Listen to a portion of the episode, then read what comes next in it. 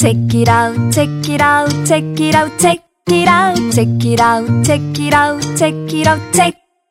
Check it out, check it out, check it out, check it out, check it out, check it out, check it out, check it out, check it out.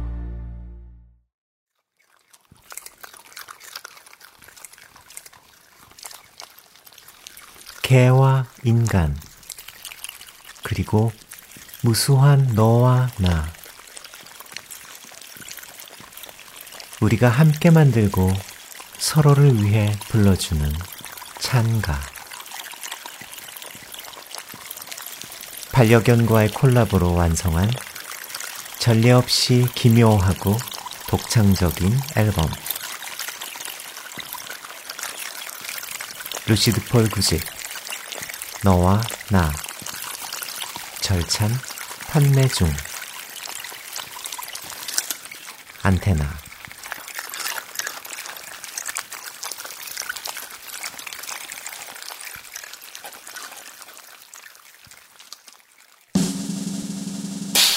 오늘 소개해드릴 책은 심각한 사회 문제로 급부상한 불법 촬영과 상대방의 동의 없는 사생활 노출 현상을 집중적으로 분석한 책, 리벤지 포르노입니다.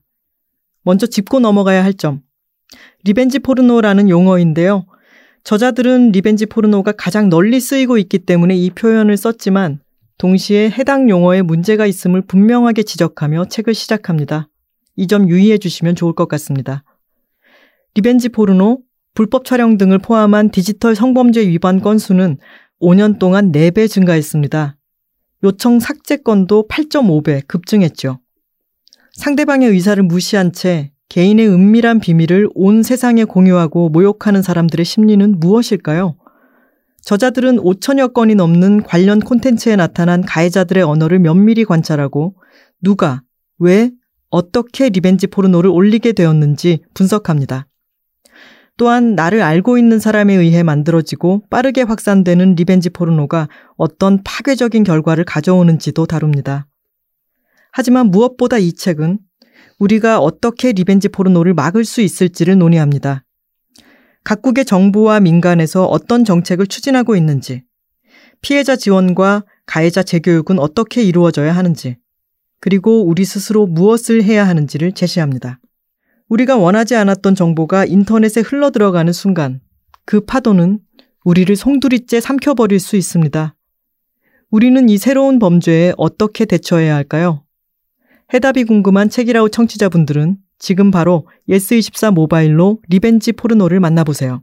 Check it out, check it out, check it out, check it out, check it out, check it out, check it out, check. Check it out, check it out, check it out, check it out, check it out, check it out, check it out, check it out, check it out. 시작은 책이었으나 끝은 어디로 갈지 모르는 삼천포 책방입니다. 저는 돌콩이고요. 안녕하세요. 단호박입니다. 안녕하세요. 그냥입니다.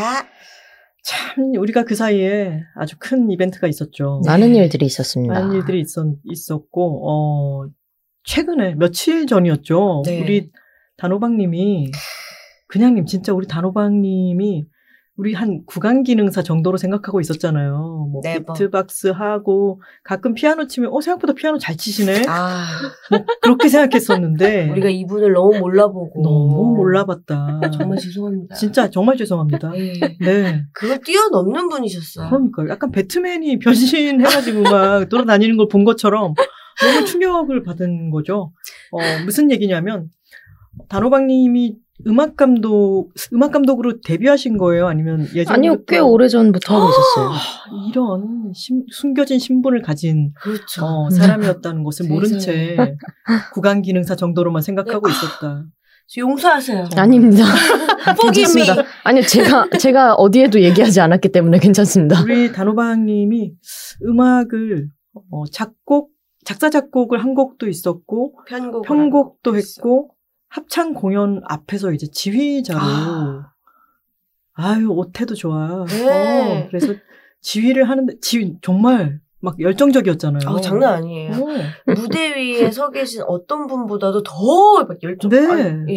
이게 위에 아마추어, 같은 예. 어떤 아마추어 공연이 그렇게 될 수밖에 없더라고요. 이게 근데 지휘자의 어떤 제스처나 이런 거는 되게 프로 같았어요. 그쵸. 그게 왜 그러냐면 프로들끼리는 살짝만 해도 다 알아듣고 하는데 아마추어는 제가 소리를 조금만 더 키워주세요라고 하려면 제가 먼저 막, 막 몸짓을 막 엄청 크게 해야지 그나마 조금 커지거든요. 아, 그래서 은근하게 할 수가 없었다. 네. 아마추어들이기 때문에. 네, 저도 은근하게 하고 싶었으나. 그런 것 같진 않았는데 별로. 되게 열정적으로 하고 싶은 마음이 보였는데요. 들켰나? 온 안면 근육을 다 써가지고 막. 그냥님과 제가 또 황선우 작가랑 이렇게 네. 제일 앞줄에서 봤잖아요. 예. 어, 단호박님의 엉덩이 바로 앞에서 이렇게 네. 보았는데, 이야, 이 사람, 저런 사람과 우리가 지금 예. 2주에 한 번씩 팟캐스트를 하고 있다. 아, 전율. 소름. 네. 그래서 저 그날 밤에 집에 가가지고 너무 흥이 나서 집에 들어가자마자 막 우쿨렐레를 꺼내서 막 연주를 했더니 또 황선우가 리코더를 들고 나와서 둘이 같이 막 치고 불고 하다가 너무 흥이 나버려가지고 술을 막 마셔서 다음날을 숙취로 시작했어요. 이게 다 단호박님의 흥겨운 공연 덕분이었습니다. 아유. 감사합니다. 저도 정말 그날 페미니즘 샤워한 기분이에요. 페샤. 패션 너무 간지. 폭발. 그 막 가사도 너무 훌륭하고. 네. 아, 굉장한 이벤트였습니다. 나는 페미니스트. 진짜 입에 맴돌더라고요. 쿵 쾅 쿵 쾅 약간 그 운동 가요 아. 운동권 가요 같은 본인의 모든 취향이 또다 그렇죠. 섞여가지고 저, 예, 네. 지금 보고 들은 걸로 작사, 작곡하게 되니까 항상 운동권스럽게 되더라고요. 아 멋있었어요 근데 근데 이것도 너무나 천재 attitude 같은 게 저희 공연을 초대할 때도 정말 별거 아니라는 듯이 어 제가 지 맡게 된다고 오세요? 이러더니 막 완전 반전의 모습 보여주고 지금도 별거 아니라는 듯이 그러니까 어 정말 천재스러워. 어, 네, 브루스 감사합니다. 웨인 배트맨 어, 브루스 웨인은 부자잖아요.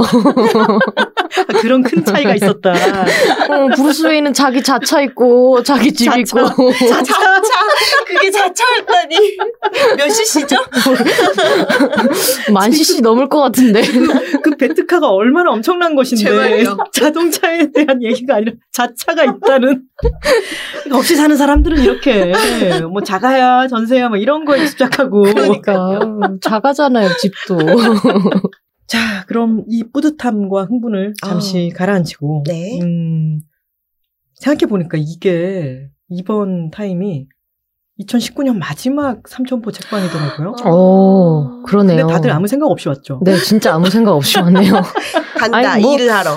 2019년 말과 2020년 초는 일주일, 그래요. 뭐 어, 2주일 한끗 차이죠. 차이인데. 네. 그럼요. 네.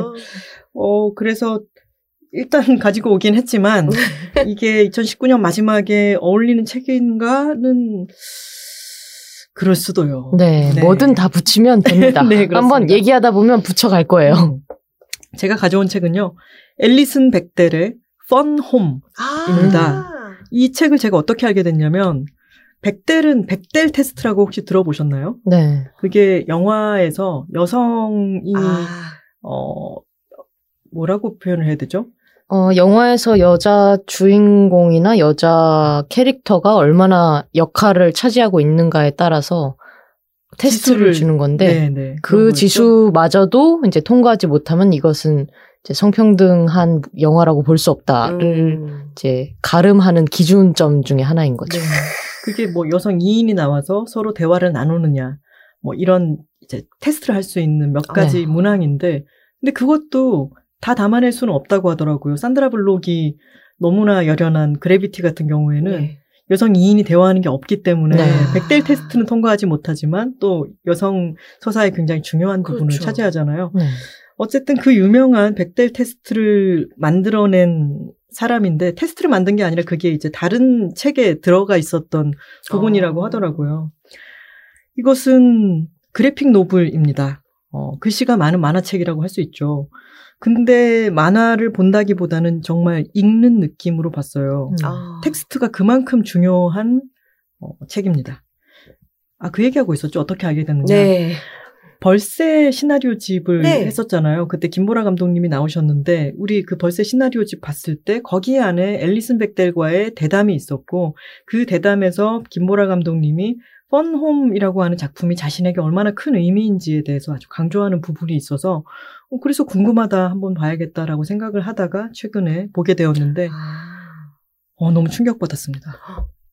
이것은 와 어떻게 이런 한 사람이 자신의 가족사를 이렇게 담아냈지 하는 것도 너무 놀랍고요. 더 놀라운 거는 이런 가족사가 있었다는 게 더 놀라워요. 네. 음. 이상하게 신화적인 부분이 있어요. 옛날 신화들을 보면은 야, 설정 참 과하게 하네 이렇게 느껴질 때가 있잖아요. 알아서 이게- 태어나고.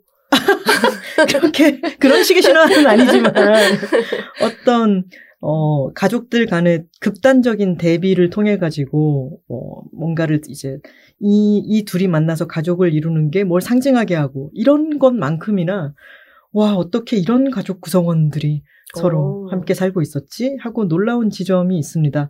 그래서 이상하게 이 가족의 구성원 자체가 아주 신화적이라는 느낌이 들고 그것을 강화하는 것은 여기에 이, 이 책은 일곱 개의 장으로 되어 있는데요. 이 장들에 보면 이제 호머의 오디세이라든가 맨 처음 시작할 때도 자신의 아버지가 이카로스이자 다이달로스였다. 뭐 이런 오. 표현들로 시작을 하기 때문에 더 그런 인상을 받는 것 같아요.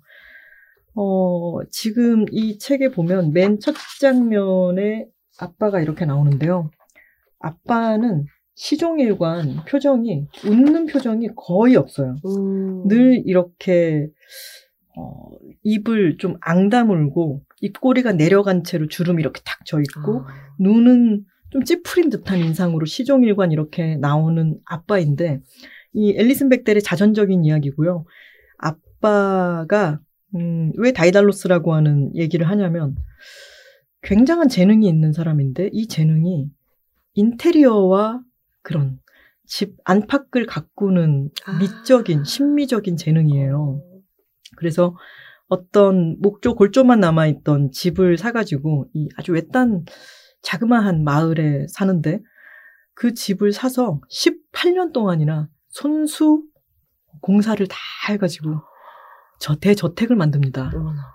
근데 그 정도 솜씨라고 하는 게 일반인이 뭐 DIY 이런 급이 아니라 금박을 하나하나 입히고 장인. 네, 정말 장인이어서 이 책에 보면은 아빠가 어, 집을 고친 그 집 안의 모습이 계속 등장을 해요. 음. 그 아버지의 취향이 좀 빅토리아풍인 거죠. 아. 그래서 집에 램프라든가 커튼 문이라든가 막 이런 게 여기 보시면은 어, 거울 같은 것도 장식이 너무 많고 이거를 내내 온 가족들은 샹들리에라든가 이런 거를 막 닦고 있어야 되고 어머나. 왜, 왜 이런 것을 한- 하는가. 이런 불만을 가질 때마다 아빠는 이것저것을 시키면서 예쁘잖니. 아름답잖아. 이렇게 얘기를 하는 그. 사람이에요. 네. 찌푸린 눈과. 찌푸린 눈으로 그렇게 얘기를 하는 사람이었던 거죠. 아빠의 직업은요, 어, 영어 교사이자, 그리고 본인의 집안의 가업인 장의업, 장의사이기도 한 거예요. 그래서 장의사, 이, 이 장의업을 하는 공간의 이름이 퓨너럴 홈인데, 음. 그것을 이 가족들이 그걸 줄여가지고 펀 홈이라고 부르는 거예요. 아. 그러니까 이 펀은 재미있는 펀 처럼도 보이지만 퓨너럴의 준말로 쓰이는 말이었고 본인의 집을 뜻하는 건데 이 펀홈이라고 하는 제목 옆에는 가족 희비극이라고 돼 있어요. 음. 어 패밀리 트레지 코믹이라고 돼 있어요. 이 말 자체가 이 펀홈이라는 말에 다 들어가 있는 것 같아요. 음. 장례식이라고 하는 그런 뭔가 음울하고 정체된 것 같은 분위기와 너무나 우스꽝스러울 정도로 아까 신화적이라고도 말씀을 드렸지만 그런 집의 이야기가 교차가 되면서 펀홈이라고 하는 말 자체가 너무 많은 것을 담고 있다는 생각이 읽어가면서 들고요. 어, 나중에 음, 이 집은 사람들이 동네에서 다 니네 집은 저택이잖아 라고 얘기를 하는 음. 그런 집이 되어 있고 그렇게 알록달록하고 막 곡선이 있고 예쁜 것들로 가득해 있는 그런 집 이고 아빠는 집안에서는 너무 엄격하고 어, 아이들을 경직되게 만들고 엄마랑은 거의 뭐 교류도 잘 있는 것 같지가 않고 뭐 이를테면 전화가 울리면 전화 받아 이렇게 얘기하는데 당신이 전화 좀 받아가 아닌 거죠. 아. 주어를 쓰지 않는 그런 음. 식의 대화를 나누는 집이었던 거예요. 냉랭한. 하지만 어 교회 예배를 가러 간다, 하러 간다. 그러면 너무 예쁘게 아빠가 어린 엘- 앨리슨 백델이 보기에 뭔가 피부 화장 같은 것도 하는 것 같고 음. 되게 보이는 매무새를 너무 신경을 많이 쓰는 거예요. 그래서 가족들이 다 기다리고 있는데 예배 끝나겠어 가자 막 이렇게 얘기를 하는데도 계속 자기를 매무새를 단장을 해서 탁 나가면 사람들이 보기에는 너무나 자상하고 이상적인 아빠처럼 너무 깔끔하고 도회적이고 그 음. 시골 마을에서 그렇게 보이니까 겉으로 보기에는 아주 그럴싸하지만 곧이어 이런 말이 나옵니다. 우리 가족은 완전 엉터리였다. 그리고 그 엉터리인 게 집이 우리 집은 진짜 집이 아니었던 것 같다는 거죠. 음. 이 집은 박물관처럼 잔- 잘 만들어진 모조품 같았다. 라고 얘기하는 부분이 나와요. 음, 엄마에 대해서 잠깐 얘기를 하자면 엄마는 영어 또 같은 여- 영어 교사이자 연극을 열심히 하는 연극 배우이기도 합니다. 아마추어 연극 배우.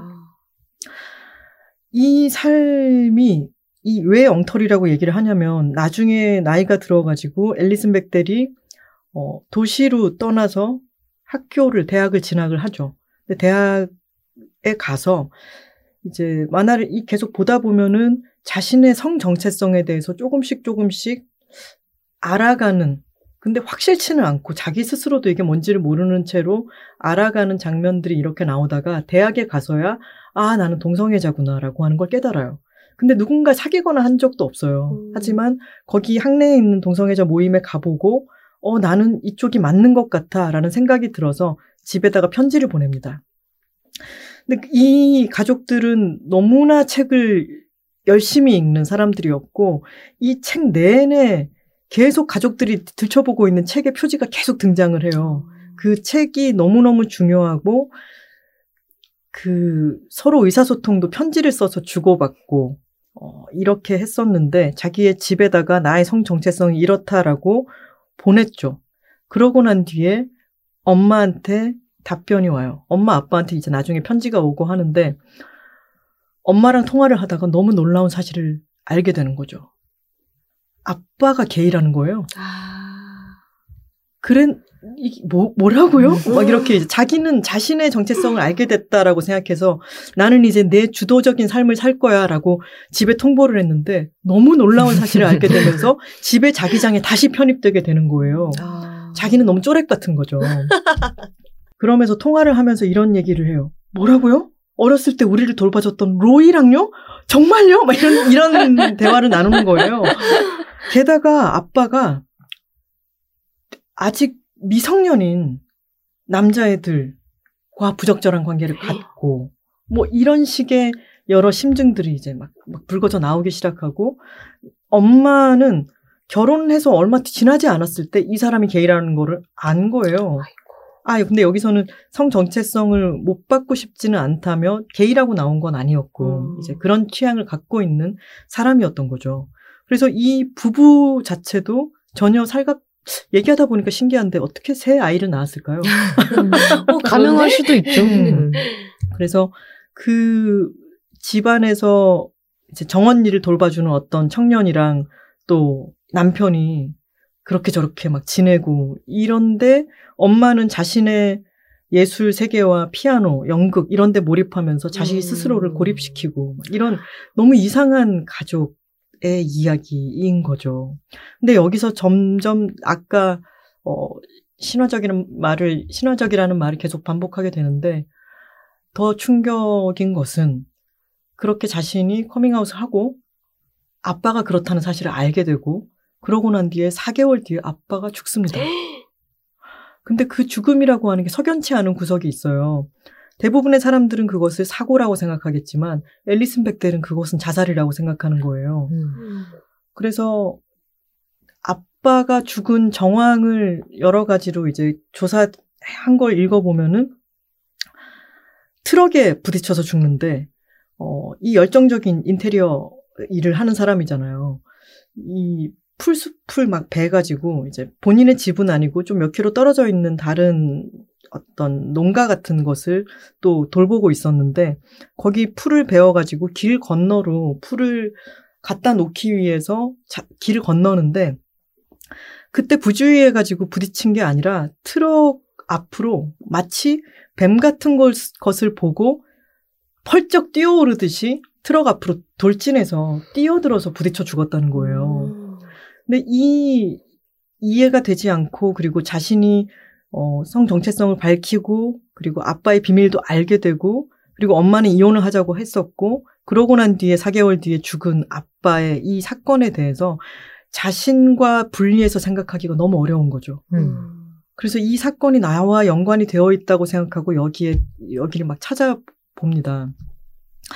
근데 이 아빠가 천착했던 여러 작가들이 있는데 그중 하나가 이제 어 스콧 피츠제럴드인데 피츠제럴드를 자기에게 막 이입을 했던 거예요. 음. 그랬는데 아빠도 그렇고 엄마도 그렇고 이 사람들은 실제 사람이라기보다는 어떤 문학 작품에 비유하거나 아니면 작가에 비유했을 때 어떤 문학의 캐릭터로 생각했을 때 더 이해하기가 쉬운 사람들이었다라는 음. 말도 나와요. 그러면서 아빠에게는 어떤 죽음의 충동이 항상 있었던 것 같다라고 하는 엄마의 얘기도 있고 그리고 피츠제럴드가 죽었던 그 나이 에 아빠가 늘 동일시를 하곤 했던 음. 그 나이에 죽은 거예요. 근데 만약에 아빠가 그런 의도를 가지고 죽었다면은 그것은 아빠가 문학적 자기 완결성을 위해 죽은 거기 때문에 나는 거기에 대해서는 책임이 없지만 여러 가지 가능성들을 계속 생각하는 거죠. 그래서 이 책은 자신에게 있었던 커다란 사건들, 그리고 자신의 정체성을 찾아가는 과정들, 그리고 어린 시절이 너무 기묘했던 집안사, 이런 것들을 너무너무 정교하게 교직을 음. 해놨어요.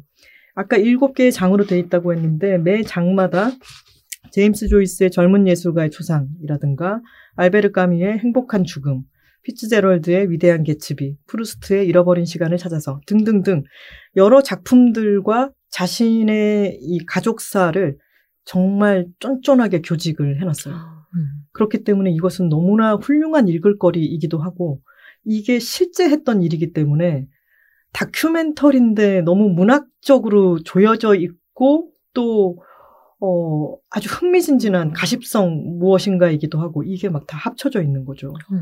근데 이 앨리슨 백델의 어, 태도 같은 게 무척 진지하고 그리고 자신의 어린 시절의 기억 같은 거, 생각나는 에피소드 같은 것을 또 이 사람이 아주 오랫동안 일기를 열심히 썼기 때문에 그것의 바탕에서 그런 에피소드들이 튀어나오는데 김보라 감독님도 벌새를 만들 때 자신의 어린 시절로부터 굉장히 많은 것들을 끄집어내서 그 개인적인 이야기들을 가지고 어, 만든 게 많이 있었잖아요. 근데 이게 실제 했던 일들과 기억에서부터 길어져 온 거기 때문에 이상하게 힘이 아주 강력해요. 음. 그래서 이것을 읽으면서 정말 약간 휘말려 들듯이 음. 어, 이 작품을 읽게 되었습니다. 음. 그리고 앨리슨 백델 혹시 이건 딴 얘기인데요. 네. 사진을 찾아볼 일이 있었는데 네. 너무 잘 생기신 거예요. 음. 음. 진짜 깜짝 놀랄 정도로 생기셔가지고 약간 Fun Home 읽고 나서 그 얼굴을 봤을 때 앨리슨 벡델을 생각할 때마다 그 얼굴이 떠오르게 되더라고요. 음. 약간 저한테 시각적인 충격이 Fun Home보다 더 음. 있었던 얼굴이었어요. 되게 요새 참 잘생긴 여자가 많다. 음. 터미네이터 저 봤잖아요. 네. 터미네이터 보셨나요? 아니요. 거기 그레이스라고 하는 캐릭터가 나오는데 아, 저는 정말 요새 말로 하면 존잘이죠. 너무 존- 너무 존잘이고 뭐랄까요? 어 많은 사람들의 어떤 성적 정체성을 교란시킬 것 같은 어. 저 사람은 뭔가 남자도 아니고 여자도 아닌데 뭐 물- 물론 분명 여자긴 한데 그냥 저 사람 자체로 너무 매력. 뿜뿜이어서 음. 아 이게 참 존재에서 오는 그런 거 있잖아요. 얼마 전에 제가 트위터에서 어, 봤는데 햄튜브라고 하는 유튜버가 있지 않습니까? 네. 그분이 그런 말을 했대요. 케이트 블란쳇이 너무나 멋있잖아요. 음. 근데 케이트 블란쳇의 자식들이 블란쳇이라고 하는 성을 물려받지 못하는 게 자기는 너무 안타깝다. 음. 아. 남편의 성이 업톤인데 음. 업톤이라고 하는 성보다는 블란쳇이 훨씬 멋있지 않느냐. 나는 세상에 블란쳇들이 더 많았으면 좋겠다. 음. 라고 얘기를 했다는 거예요. 네. 근데 사람들이 맞아 이렇게 생각하게 되는 것은 이제 부성주의에 대해서 논리적으로 설파를 하면 사람들이 음. 늘 해오던 관습적인 게 있으니까 그게 먹히지 않다가 뭐라고 자식들이 블란쳇이 아니라 업톤이야 이렇게 되면 갑자기 막 설득력을 갖게 되잖아요. 그런 게 존재의 힘인 것 같은데 그 그레이스가 저한테 네. 저런, 저런 존재란 무엇인가 음. 이런 생각을 하게 했고 또 앨리슨 벡델도 찾아보면 아주 지적이고 음. 성적으로 모호한 외양을 띠는데 아름답기도 하고 멋있기도 하고 그래요. 머리도 회색에 그런 어. 어, 아주 뭐 잘 세워 있는 그런 어, 외모를 갖고 있고 뭐 외모를 평가하려는 건 아니지만 그 이미지가 너무 강렬한 바람에 음. 네, 저한테 영향을 자꾸 주더라고요. 음. 이 사람이 자신의 정체성을 알아가는 과정에는 어렴풋하게 이제 알아가는 과정에는 아빠의 옷을 입어보고 넥타이 같은 걸 이제 조여보고는 아 이게 왜 이렇게 나에게 자유로움을 주지? 어. 왜 이게 나한테 뭐가 이렇게 딱 맞는 것 같은 느낌을 주지? 이런 의문을 갖는 때도 있었고, 그리고 자기가 농구를 하고 뭐 다른 남자 형제들이나 아니면 친척들이랑 농구를 하고 있을 때, hey, butch, 던져! 뭐 이렇게 얘기를 할 때, butch라고 하는 말이 되게 선머슴 같은 여자애를 아. 일컫는 말로 그런 말들을 듣곤 했던 자기, 이런 거를 생각해보면 그런 시점들이 있었구나라고 하는 거를 깨달아 가는데, 그래서 이제 집에 알리고 커밍아웃 후에 아빠 이제 본가로 가서 엄마 아빠랑 좀 지내는 시기가 있었어요. 어, 근데 아빠랑 같이 극장에 영화를 보러 갑니다. 둘이서만. 근데 그 장면이 여기 표지에 아. 이게 하드커버도 있고 소프트커버도 있, 페이퍼백도 있는데 이 저는 하드커버가 없더라고요. 이제 품절인지. 음. 페이퍼백으로 샀는데 페이퍼백 표지에는 그 장면이 나와 있는 거예요. 차를 타고 가면서 서로 아빠와 처음으로 이런 대화를 나누는 것인데 아빠가 그러는 거죠. 어렸을 때 난 정말로 여자가 되고 싶었다. 음. 라고 얘- 여자 옷을 입기도 했어. 라고 얘기를 하니까 앨리슨 백델은 옆에서 저는 남자가 되고 싶었어요. 남자 옷도 입었죠. 음. 이런 얘기들을 나눠요. 참 기묘하죠. 네. 네, 이게 너무 뭐 몇 번씩 꼬여 있는 것 같은 느낌이고 이게 다 실제로 있었던 얘기라니. 근데 그런 이야기가 더 진전될 새도 없이 영화관에 도착했고 그리고 그게 아- 그날 그, 아니 그때의 아빠랑 몇 번 이렇게 대화를 나눈 게 평생의 마지막 대화가 되어버린 거죠. 음. 아빠는 거대한 수수께끼를 남겨놓고 떠나가 버렸고 이걸 해 이걸 해석하고 어, 또 자기의 이야기로 만들어내고 자기가 소화하고 또는 그래도 끝끝내 가다할 수 없는 비밀 같은 것은 그대로 남아 있고 네. 이게 모두 이 책 안에 다 들어 있어요. 그래서 저는 이 책을 읽고 보는 게 어, 만화책으로서도 제가 또 만화를 굉장히 좋아하지 않습니까? 음. 이 장면 장면들을 연출한 것도 아주 좋아요.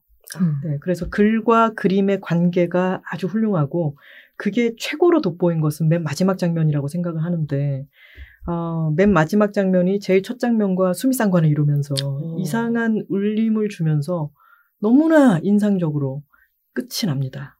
음, 저는 이 작품을 읽으면서 이게 정말로 정교하고 정말로 지적이고 그리 그러면서도 동시에 너무나 개인적이고 사적인 이야기라서 이 이야기를 떨어뜨려 놓고 보기, 볼 수가 없고 어떤 이야기가 작가가 쓴 이야기라고 생각하면 이렇게 설정을 해놨네, 뭐 음. 이렇게 음. 이야기를 전개하네, 뭐 이렇게 생각하게 되겠지만 이게 자기도 붙들고 있을 수밖에 없었던 자기 생에 실제로 일어났던 사건이기 때문에 이 이야기가 너무 전면적으로 닥쳐와요. 아. 정말로 이런 걸 겪었단 말이야? 음. 정말로 이런 사건이 일어났단 말이야? 이런 생각을 하면서 보게 되기 때문에 정말 강렬한 독서 음. 경험이었습니다. 아주 울림이 큰 책이라고 생각합니다. 네. 그리고 그래픽 노블은 저 판형 자체도 우리가 늘 생각하는 그 만화 판형이 아니잖아요. 그렇죠. 일본 그, 만화라든가 네. 우리나라 어떤 단행본으로 그렇죠. 나왔을 때 것이 아니죠. 느낌이 확실히 많이 달라요. 이렇게 세로로 길게 배치한 컷이라든가 이런 걸 아. 볼 때도 이 판형으로 봤을 때 훨씬 그 시각적으로 읽어내리는 물리적 시간감 네. 같은 게 달라지죠. 음. 맨 마지막에는 이게 아빠는 누구한테서도 이해를 받지 못했던 사람이고 그렇죠. 그리고 그 아빠를 자기가 이해하려고 하는 조금의 어떤 최초의 어떤 시도 같은 게 있다 말고 아빠가 사라져 버린 거기 때문에 음. 이 풀리지 않는 수수께끼를 이제 퍼즐을 맞춰 나가는 과정에서 문학 작품들을 계속 가져와요. 근데 그 문학 작품을 인용하는 게 너무 놀라울 정도로 아기가 잘 맞기도 하고 또는 다른 다른 부분이 페이소스를 어, 음. 이끌어내기도 하고. 근데 맨 마지막에 그게 저는 절정 같거든요. 제임스 조이스의 소설을 출간해준 사람들에 대한 이야기가 나오는데 그 출간을 그 제임스 조이스의 작품이 어, 심의에 걸려가지고 출간을 못하게 되었는데 그 출간을 도와준 세 사람의 여성이 마침 레즈비언들인 거예요. 음. 그랬고 아빠가 자기에게 건네줬던 어, 그 당시에 여성 동성애자들의 삶이 많이 개입돼 있는 책 같은 게 또 얘기가 나오고 그러면서 부성이라고 하는 것에 대한 얘기도 나오고 이거 음. 설명하기가 조금 이제 이걸 보셔야 알 것 같은데 작품과 아빠의 삶과 누구도 이해받지 못했던 아빠보다는 나은 시대에 자기 스스로를 받아들이고 살고 있는 음. 사람으로서 이 사람을 도와줄 수도 있고 보듬어 줄 수도 있는 지금은 상태인 거예요. 그러면서 자신의 어린 시절로 다시 돌아가면서 한 장면을 보여주며 끝이 나는데 여기서는 이게 누가 아빠인지 누가 자식인지 어 그리고 누가 누구를 보듬어 줄 수 있는지 누가 누가 더 아이처럼 살았는지 이런 게 한꺼번에 다 뒤섞여 버려요. 음. 어, 다시 꼭 읽어보십시오. 네. 네. 알겠습니다. 제 소개는 여기까지 하겠습니다. 네.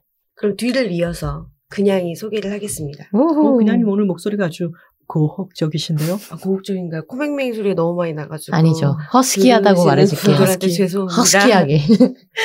큰 저- 책을 들고 오셨군요. 네, 그림책이에요.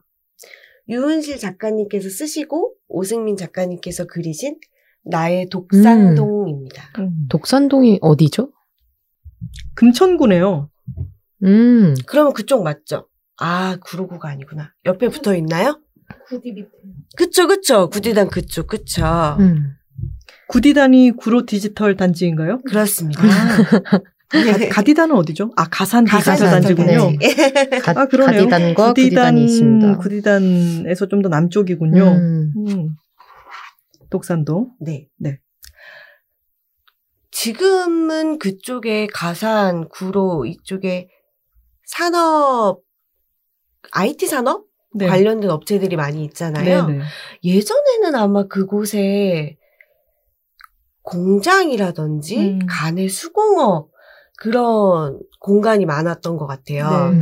이 유은실 작가님께서 다섯 살 때 독산동으로 이사를 가셔서 스무 살 때까지 그곳에 사셨대요. 그래서 이 책은 당시의 경험을 바탕으로 하고 있어서 80년대 음. 독산동의 풍경이 그려져 있어요. 음. 첫 장을 펴시니까 바로 그게 나오네요. 그렇죠. 그 전깃줄. 전경이 네, 나오면서 맞아요. 전깃줄이 지상에 다 빨래줄처럼 그쵸. 너울 너울 지나가고 있고 그리고 보시면 자세히 보시면 제가, 제가 들겠습니다. 아, 예, 감사합니다. 오늘 그냥님이 손이 불편하셔가지고. 아, 감사합니다. 정말 부상 투혼이죠. 아, 네. 아 닙니다. 먹고 사니즘. 네. 오늘 그냥님 손이 약간 그 뭐라고 하셨죠? 아까 톨콩님이 그- 표신, 표현하신 게? 가끔 SNS에서 볼 수 있는 왕벌에게 쏘인 고양이 앞발 이런 게 나올 때가 있어요. 네, 그래서 지금 커다란 깁스를 하고 계시기 때문에 아주 커졌죠. 네. 네. 이 그림을 보시면 주택가하고 공장지대가 따로 분리되어 있지 않아요. 음. 음. 근데 제가 어렸을 때 살았던 동네들을 떠올려 봐도 주택 안에 1층이나 지층 이런 곳에 간의 수공업 업체들이 음. 들어와 있고 그리고 골목 건너에 그냥 바로 시장 초입이고 이랬던 것 같거든요. 음.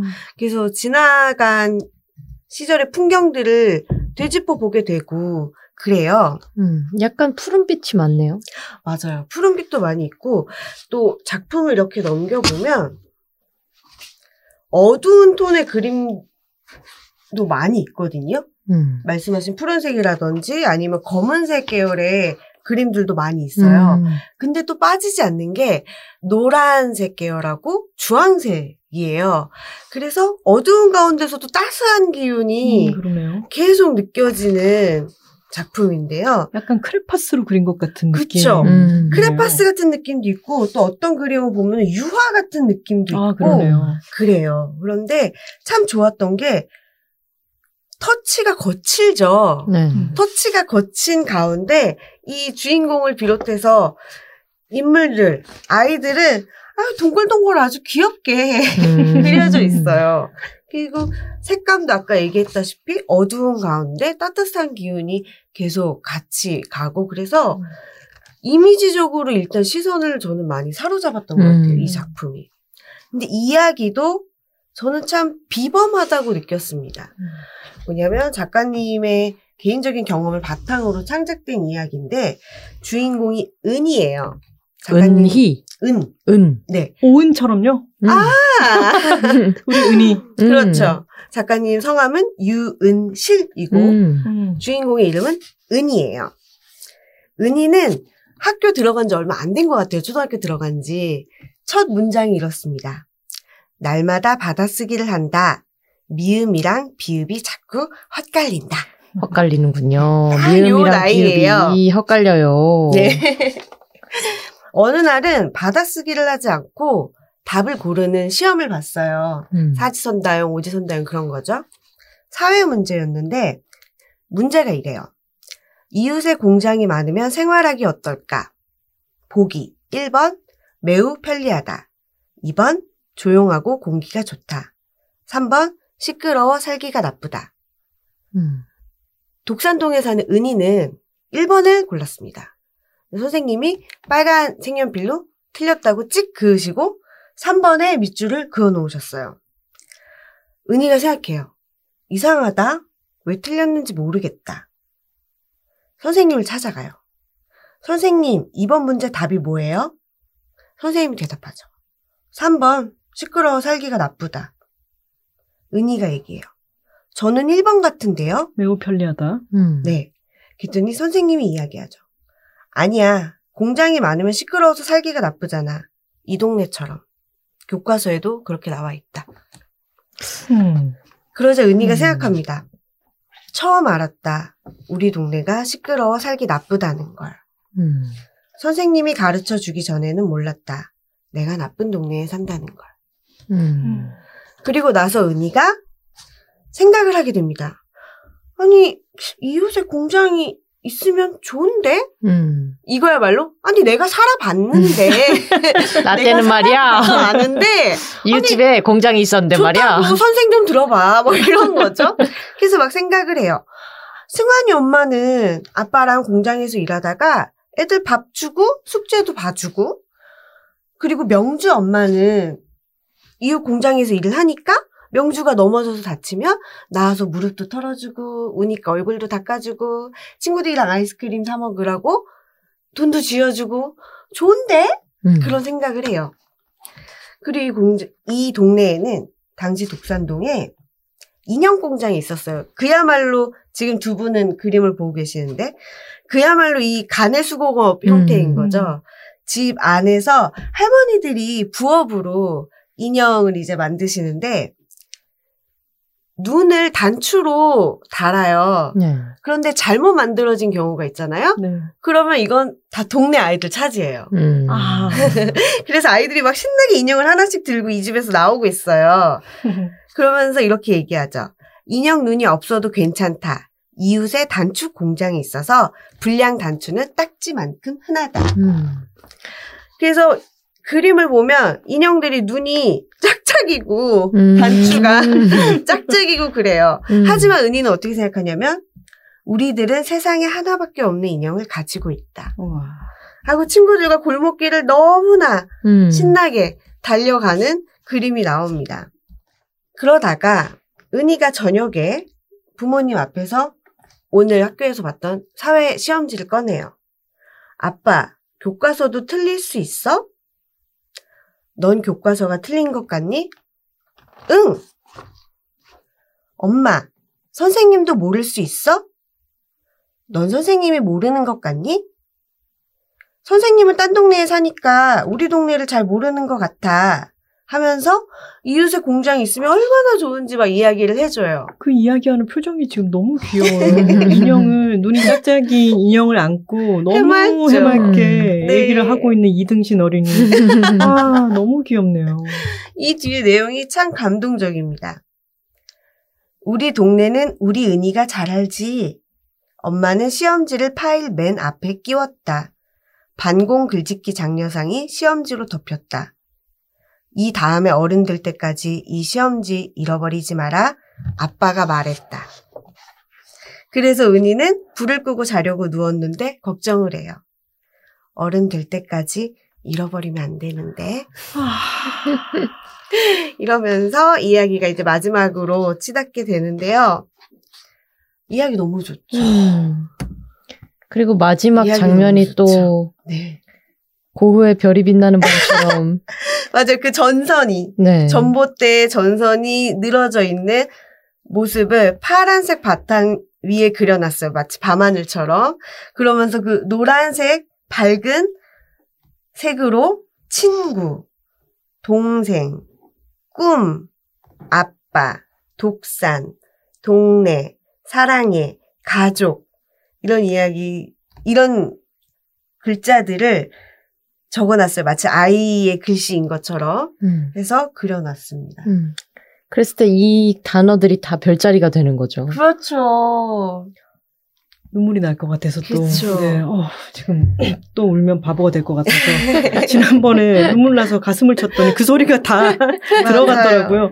음, 근데 그 색감이 아까 푸른색과 노란색, 오렌지색을 말씀을 하셨는데 처음 시작할 때 이 푸른기가 많은 지붕들에서 시작을 해서 마지막에 노랑이 점점 그 은희가 이걸 잊어버리면 안, 돼, 안 되는데 생각할 때 그리고 그 전에 시험 치고 나서 음, 이상하다라고 생각하면서 걸어갈 때도 푸른 이 네. 동- 전체 배경에서 은희가 걸어가는 길만. 생각나잖아요. 네. 그러고서는 나중에 지나서 아빠가 이, 이거를 제일 앞장에 끼워놓고 이거 잊어버리지 마라라고 했, 는데그 집집의 풍경들, 집집의 노랗고 오렌지색인 집집의 풍경들이 점점점 하나씩 하나씩 모여서 되게 푸른색은 관념의 세계 같아요. 음. 시험지에 등장하는. 그렇죠. 공장 옆은 사기가 나쁘다라고 하는 관념의 세계인 것 같고 저 노란색으로 표현되는 것은 하나하나의 구체적인 이야기들이고 맞아요. 어린 시절의 기억들이고 다 삶이었고 그게 점점점 빠져서 아 지금 색깔도 너무 예쁘네요. 맞아요. 이게 별자리가 돼서 또 약간 울컥한다. 음, 음. 음. 너무 좋네요. 그리고 깨알같이 공장이 많은 우리 동네에 대해서 얘기를 하면서 여기 날아가는 인형 에, 두 개가 맞아요. 있어요. 공민용인 것 같은데 하늘을 날고 있어요. 마지막에 그리신 것 같은. 네. 그리고 동생이 있는 것 같아요. 그런 것 같아요. 동생이 나오는데 동생에 대한 언급은 없고 이제 은희가 좋아하는 것들 혹은 은희가 좋다고 생각하는 것들이 노란색으로 많이 표현이 되는데 인형도 노래요. 음, 맞아요. 샛노래요. 이 샛노랑 인형에 눈을 붙이는 장면에서는 이제 온갖 노란색들이 다 이렇게 노란 덩어리들이 하나씩 있는 거죠. 아, 귀엽네요. 이게 병아리 인형인지 곰인형인지 알 수 없을 정도로 샛노랗게. 음. 음. 그리고 그때 당시에 자란 풍경이기 때문에 훨씬 더 이렇게 기억 속에서 잘 묘사할 수 있었던 게 아닐까요?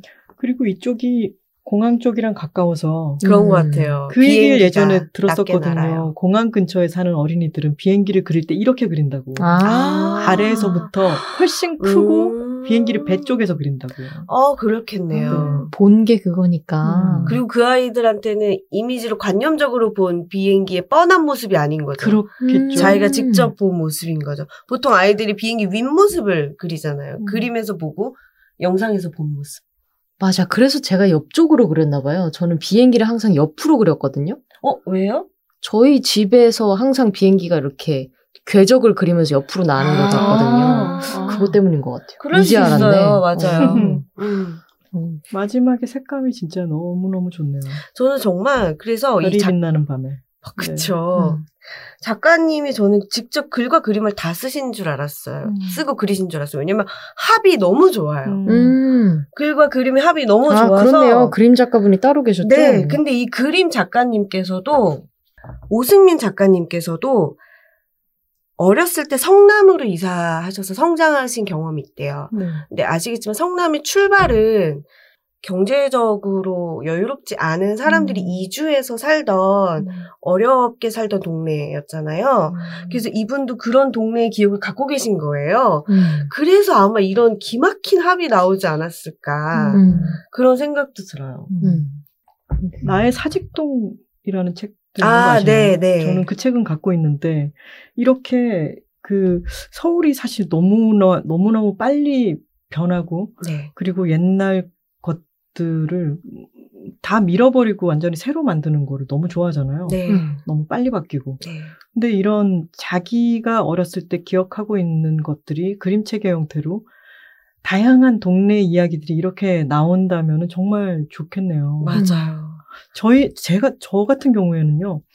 여러분들도 그렇겠지만 어렸을 때 자기가 살던 동네는 다들 이렇게 사는 줄 알아요. 맞아요, 네. 맞아요. 저는 관광 특구 해운대에 그 유람선 선착장 근처에 있는 아파트 출신인데 그게 얼마나 신기한 환경인지를 대학교 1학년 때 알았다니까요. 맞아요, 음, 맞아요. 몰라요 그 전에는 다들 그냥 그렇게 사는 거 아닌가? 저 완전 겪고. 어, 여름 음. 되면 여름 되면 차가 옴쭉달싹 안 하고 다 밀려 있고 음. 그 거기 동네에 사는 사람들은 피해서 다니고 음. 당연히 그런 거 아닌가? 그냥 별 생각이 없는 거예요. 거- 그게 얼마나 특수한 환경인지. 네. 음. 만약에 제가 나의 해운대를 쓴다면 지금은 LCT라고 하는 정말 무지막지한 음. 건물이 이 해운대 풍경을 다 찢어 발겨놓고 있는데 네.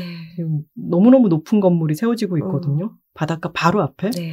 그게 다 비리와 야합과 이런 걸로 그, 규탄한다! 어, 허가가 나가지고 정말 말도 안 되는 위치에 말도 안 되는 건물이 지금 차곡차곡 세워지고 있는데 저는 그걸 보면 너무 소름 끼치거든요. 네. 음. 근데 내가 기억하고 있던 해운대를 이렇게 기록으로 남길 수 있다면 좋겠죠. 음.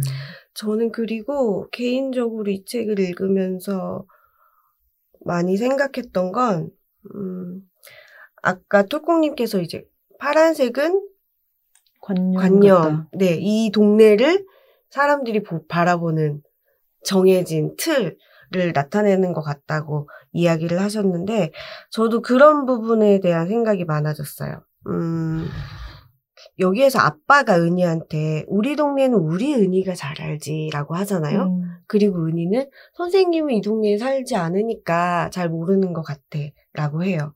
근데 그 선생님이 맞다라고 가르쳐준 정답은 공장 지대는 살기 좋지 않아 라는 거잖아요.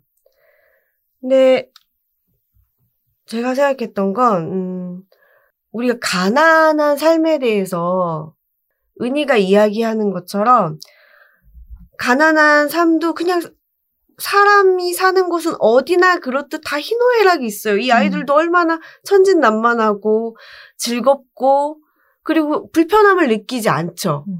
그리고 마을 공동체가 살아있어요. 서로 돕고 아이를 같이 돌보고 너무나 그냥 똑같은 삶인데 우리가 가난한 동네, 그곳에 사는 가난한 사람들이라고 할 때는 고통스럽고 힘들고 절망스러운 모습만을 쏙 빼내가지고 박제해서 그거를 공유하고 있다라는 생각이 드는 거예요. 그래서 저는 자기네 동네를 잘 아는 이런 은희들의 이야기가 되게 많아졌으면 좋겠고 또 많아져야 한다라고 생각을 해요. 왜냐하면 아까 똘콩님께서 말씀하시기를 아이들은 자기가 사는 세계가 당연하다고 생각하다가 뚜껑님 본인께서 대학교에 가서 내가 그게 아닌 걸 알았다라고 하셨잖아요. 저는 음 지금 이 상황에서 꼬르륵 소리가 날 것 같아서 너무 초긴장, 초긴장. 상태가 되어 있었어요. 아, 나 이거 되게 경쾌하게 이야기하려고 그랬는데. 저는 꽤 가난하게 자랐고, 지금은 덜 가난하게 살거든요. 물론 계속 가난하다는 얘기예요. 근데 저는 그게 이제 특이하다고 생각하지 않았고, 뭐 그렇게 불편하다고 생각하지 않고 자랐는데, 저도 이제 사회에 나와가지고 더 많은 사람들을 만나다 보니까, 아, 이게 보편적이지도 않고, 이야기 꺼내기에 그렇게 좋은 소재 주제가 아니구나라는 걸 이제 어른이 되면서 깨달아 가는 거예요. 근데 그래서 저한테는 늘 화두가 그거거든요.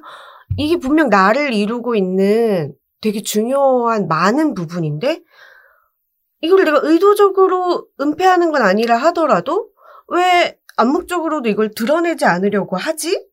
근데 왜 이 많은 은희들이 자꾸 입을 닫는 거지? 라는 게 저한테는 이제 많은 그러니까 많은 궁금증인데 음. 생각해 보면은 우리 사회에 이제 저는 가난에 대한 혐오가 있다고 생각하거든요. 가난 혐오는 전 세계에 있어요. 네, 진짜로. 네. 네. 그러다 보니까 자꾸 은희들의 입을 막는 거예요. 근데 그러면 점점 더 은희들은 말을 하지 않게 되고, 그러면 세상 그들을 알아, 알지 못하죠. 알지 못하면 없는 사람처럼 되어버리잖아요. 음. 그게 굉장히 문제라고 생각을 해요, 저는. 그래서 정말 그냥 거기도 슬픔과 고통만 고여있는 낮은 곳만은 아니고, 그냥, 이런 불빛들이 가득히 있는 곳이죠. 그렇죠. 네, 불빛이 내려앉기도 하는, 불빛과 네, 곳이에요. 음. 근데 그런 이야기를 우리가 너무 하지 않는다라는 생각이 들어요. 음.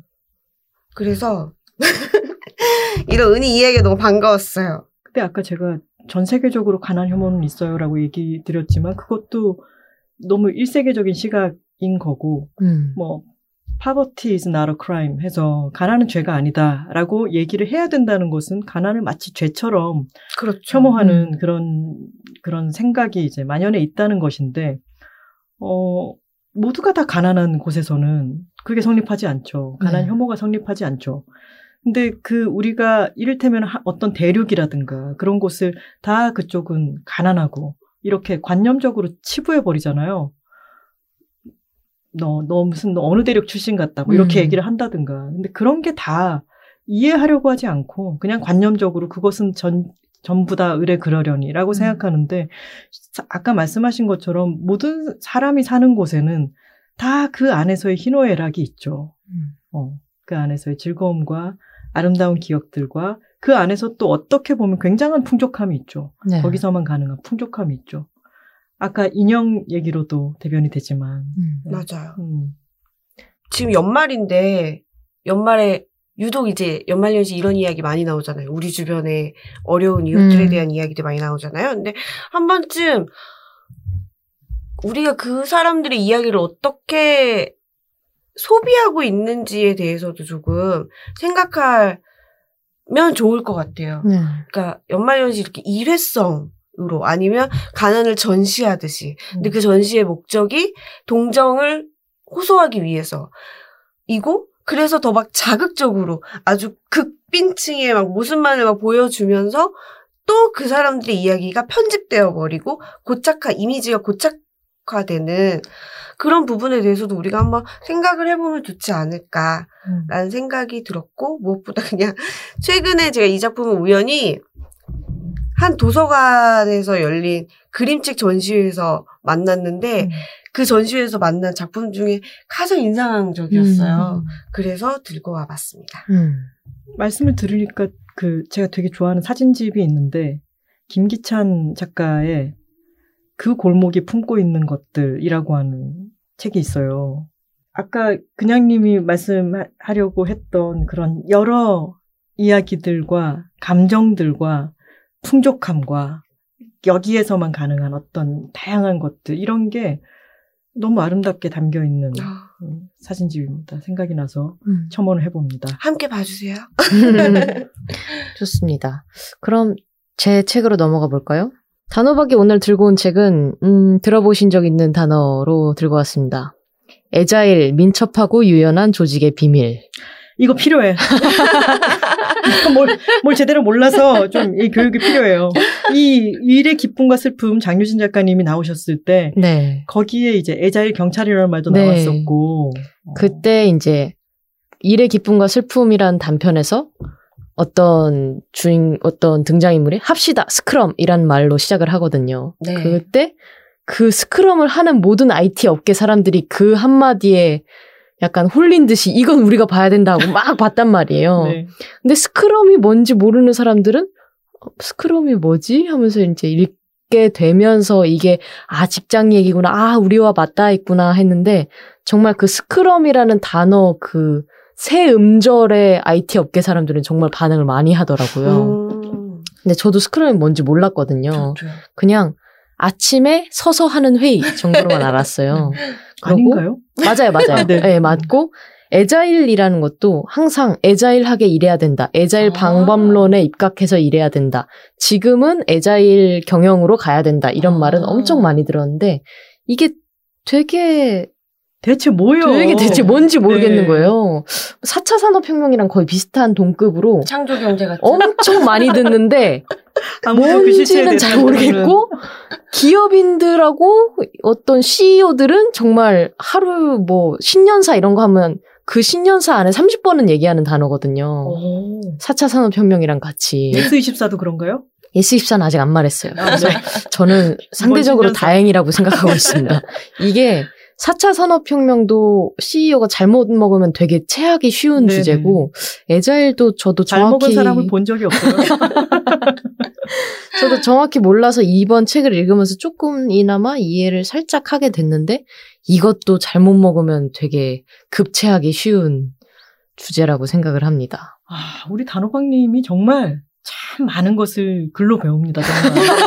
그러니까 에자일이 뭘까 싶어서 이제 그것을 읽어보자. 이래서 이 책을 읽으신 거죠. 그쵸. 아하. 조만간 에자일이 사장님 면담 신청하시는 거 아니에요? 도대체 자네 에자일을 네. 알려주게. 스크럼이 뭐고 왜 스크럼을 저렇게 하면 에자일 경찰이 와서 잡아가는 걸까? 음, 맞아 맞아. 라고 했을 때 처음에 이제 추천사가 나와 있어요. 그래서 온갖 뭐 경영연구원 교수, 컨설팅 대표, 석자 교수, 경영대학원 교수, 어디 전략과 리더십 편집장 막 이런 사람들이 엄청 추천을 많이 해놓은 게 딱 앞에 들어있는데요. 뭐 예를 들면 agile 민첩하고 유연한 조직의 비밀은 역작이다. 최고 경영자의 전략 고문으로서 올해 내가 읽은 책 중 가장 흥미진진한 책이다. 알려줘요. 알려줘서 고마워요. 스티븐 데닝 이런 식으로 간증. 극찬, 예, 간증의 간증을 막 하는데 이게 스티븐 데닝이라는 사람이 지었습니다. 스티븐 데닝은 전 세계은행 지식경영 책임자예요. 네, 나 이렇게까지 보다 더 거창한 이런 직함은 들어본 적이 없어. 다시 한번 뭐라고요? 전 세계은행 지식경영 책임자. 아이고야. 대단한 양반이네. 그리고 솔직히 이런 저자가 이런 글을 쓰면 저는 처음부터 안 믿거든요. 아. 약간 세계가 들어가고 경영 들어가고 책임 들어가고 그러면은 일단 눈이 살짝 이렇게 찢어지면서 의심의 눈으로 보게 돼요. 음. 근데 어쨌든 에자일 얘기를 너무 많이 하는데 뭔지 모르니까 그래 내가 속는 셈 치고 한번 들어볼게 하고 시작을 했고요. 책이 지금 400쪽 정도 되는 책인데 400쪽에 걸쳐서 에자일은 방법이 아니다. 철학이다. 이런 얘기를 엄청 많이 하거든요. 여기까지 들으면 또 사자 냄새가 살짝 나죠. 네. 근데 그 스크럼이라고 하는 얘기를 아까 처음에 말씀드렸잖아요. 근데 스크럼은 에자일 철학을 위한 방법 중에 하나인 거예요. 그러니까 서서 잠깐 하는 회의가 어떤 에자일이 아니고 에자일 철학이라는 것을 이제 경영 전반에 만들기 위해서 정착하기 위해서 어떤 쓰는 도구 중에 하나인 거죠. 질문이 있습니다. 네. 에자일이라고 하는 말은 어디서 나온 건가요? 에자일이요? 네. 뭐의 약, 약자인가요? 아니요, 에자일이란 단어가 있는데요. 이게 오. 어떤 뜻이냐면 AGIL이고요. 네. 이게 민첩한, 날렵한 이런 뜻의 형용사예요. 음. 그 처음 시작한 것은 2002년 초반쯤 됐다고 해요. 음. 이제 프로그래머들 사이에서 이 방법론이 대두가 됐었는데 저도 정확히는 잘 모르겠으나 책을 읽은 바로 간략하게 설명을 드릴게요. 이제 프로그래머들하고 개발자들 사이에서는 기업에서 일할 일들이 너무 많은데 기업에서 전형적으로 벌어지는 의사 결정 과정들이 있잖아요. 네. 뭐 부장이 있고 팀장이 있고 팀장 위로 뭐가 있고 그 사람들이 대표한테 보고하면 대표와 대표 이사들이 최종적으로 결정을 내리고 그럼 그 결정이 다시 하달되는 방식. 아, 나 듣기만 했는데 뭐, 머리가. 아프고 막. 어. 근데 힘드네. 이런 IT 업계에서 일하는 개발자들은 이 시장의 변화가 너무 크고 너무 빠르고 너무 복잡해서 우리가 지금 당장 뭔가를 해야만 하는데 아. 이 의사 결정 과정이 너무 비효율적이다. 그렇죠. 이런 문제 제기가 계속 되었다고 해요. 음. 그래서 지금 세계를 표현하는 방법으로 VUCA라는 말을 많이 쓰거든요. 그러니까 VUCA라고 하는데 아, 이상하게 경영론자들하고 이 사람들은 자꾸 영어를 써. 그 V가 한국말로 해도 좀 이상하지 않겠어요? 그쵸. 스티븐 데닝 막 이런 사람들이 한국말로만 어, 그게 시속 평형 뭐 이런 얘기하면 이상하지 않겠어요? 그게 뮤카라는 말이 이제 외국에서 이 지금 시장을 많이 표현하는 말인데 점점 변덕스러워지고 불확실해지고 복잡해지고 모호해진다라는 걸 그냥 그 네 글자로 아주 해주는 거예요. 아주 모호하게 표현한 거네. 네, 되게 있어 보이게 표현을 한 거죠. 그래서 이 뮤카한 세계 속에서는 이런 관료제로는 안 된다. 음. 음. 그랬을 때 개발하는 팀들이 어떤 에자일한, 그러니까 신속하고 민첩한 방법론을 한번 도입해보자. 음. 라고 해서 시작한 거였어요. 그래서 에자일이 그래서 결국 뭐냐? 지금 말할게요. 혹시 마음의 문제 아닌가요? 아니. 민첩하게 일해야 한다. 민첩해야 된다는 마음가짐을 가지고 의지를 가지고 열심히 해라. 아닙니다. 만약에 어떤 CEO가 에자일 하자, 해줘야 한다는 의지를 가지고 열심히 해야 된다라고 하면 그분은 사자예요. 그분은 아. 믿으시면 안 됩니다. 그러니까 실천적인 얘기예요, 결국에는. 사실 에자일 방법론을 도입했다는 사람들한테서 차이점이 있긴 한데 공통점을 추려보자면 일단은 업무를 되게 작은 난- 단위로 나누는 거예요. 음. 그러니까 뭐 3개년 계획해가지고 우리는 3년 동안 500억을 신장시키겠다가 아니고 지금 우리가 서비스하고 있는 프로그램에 이런 오류가 있는데 이걸 어떻게 해결할까요?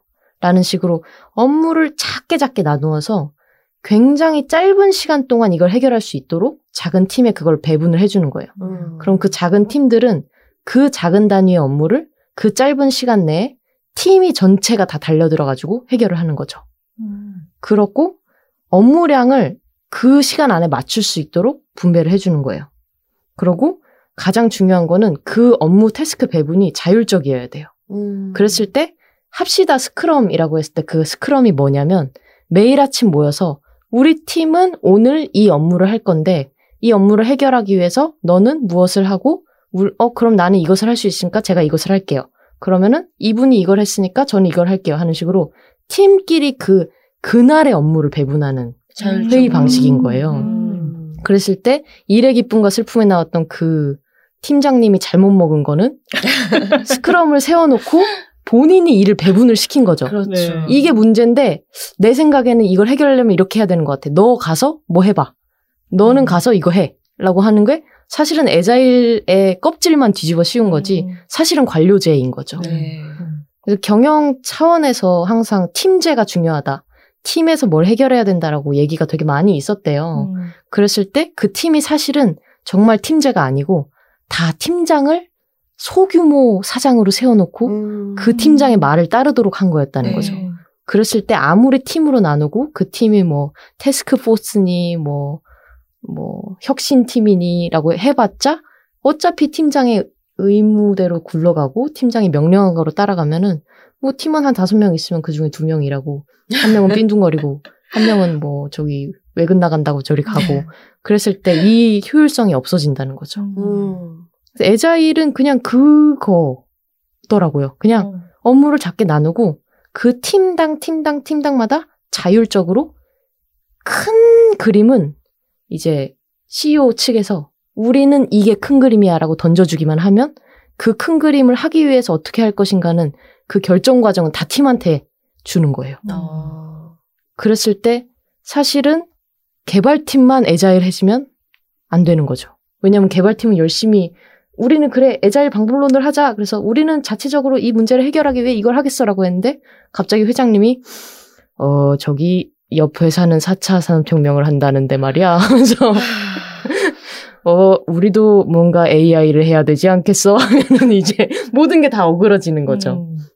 그래서 철학이라고 했던 이유가 그게 바뀌려면 그냥 그 조직 전부가 이렇게 바뀌어야 된다는 거예요. 그랬을 때 정말 잘못 먹기 딱 쉬운 어떤 철학 방법론이고 그거를 도입한다고 하더라도 금세 또 다른 기존의 관료주의로 돌아가는 힘이 너무 세다는 거죠. 음. 왜냐하면 CEO나 어떤 대표들이 정말 큰 그림, 우리는 오로지 고객을 만족시키겠다 라고 줘봤자 나중에는 CEO들은 주식회사기 때문에 주주 눈치를 보고 음. 어 나는 CEO에서 어차피 한 2년 후면은 맞아. 떠날 거니까 그러면 최대한 나한테 성과급이 많이 오는 체제로 한번 음. 다 한탕하고 나는 가면 되겠다 하고 돼버리니까 왜 전전 대통령이 생각나요? 그런 느낌으로 에자일이 되기 힘들다라고 음. 한 거였죠. 그러면 이 책이 400페이지나 되는데 네. 그 에자일이라고 하는 게 어떤 기본적으로 어떤 방향을 방향성을 취하는 방법론이다. 네. 어, 여기에는 이제 스크럼이라든가 몇몇 이러- 여러 여러 이제 강론들이 있겠죠. 네, 방법들이나 네. 그런 것들로 채워져서 400페이지가 된 거예요. 또 아니에요. 다른 얘기들이 있나요? 에자일 방법론을 도입한 회사의 어떤 성과들. 성과들, 아. 사례들, 아. 이 사람들이 이걸 방법을 도입하기 위해서 어떤 시행착오를 거쳤는가. 음. 라는 사례들이 많고요.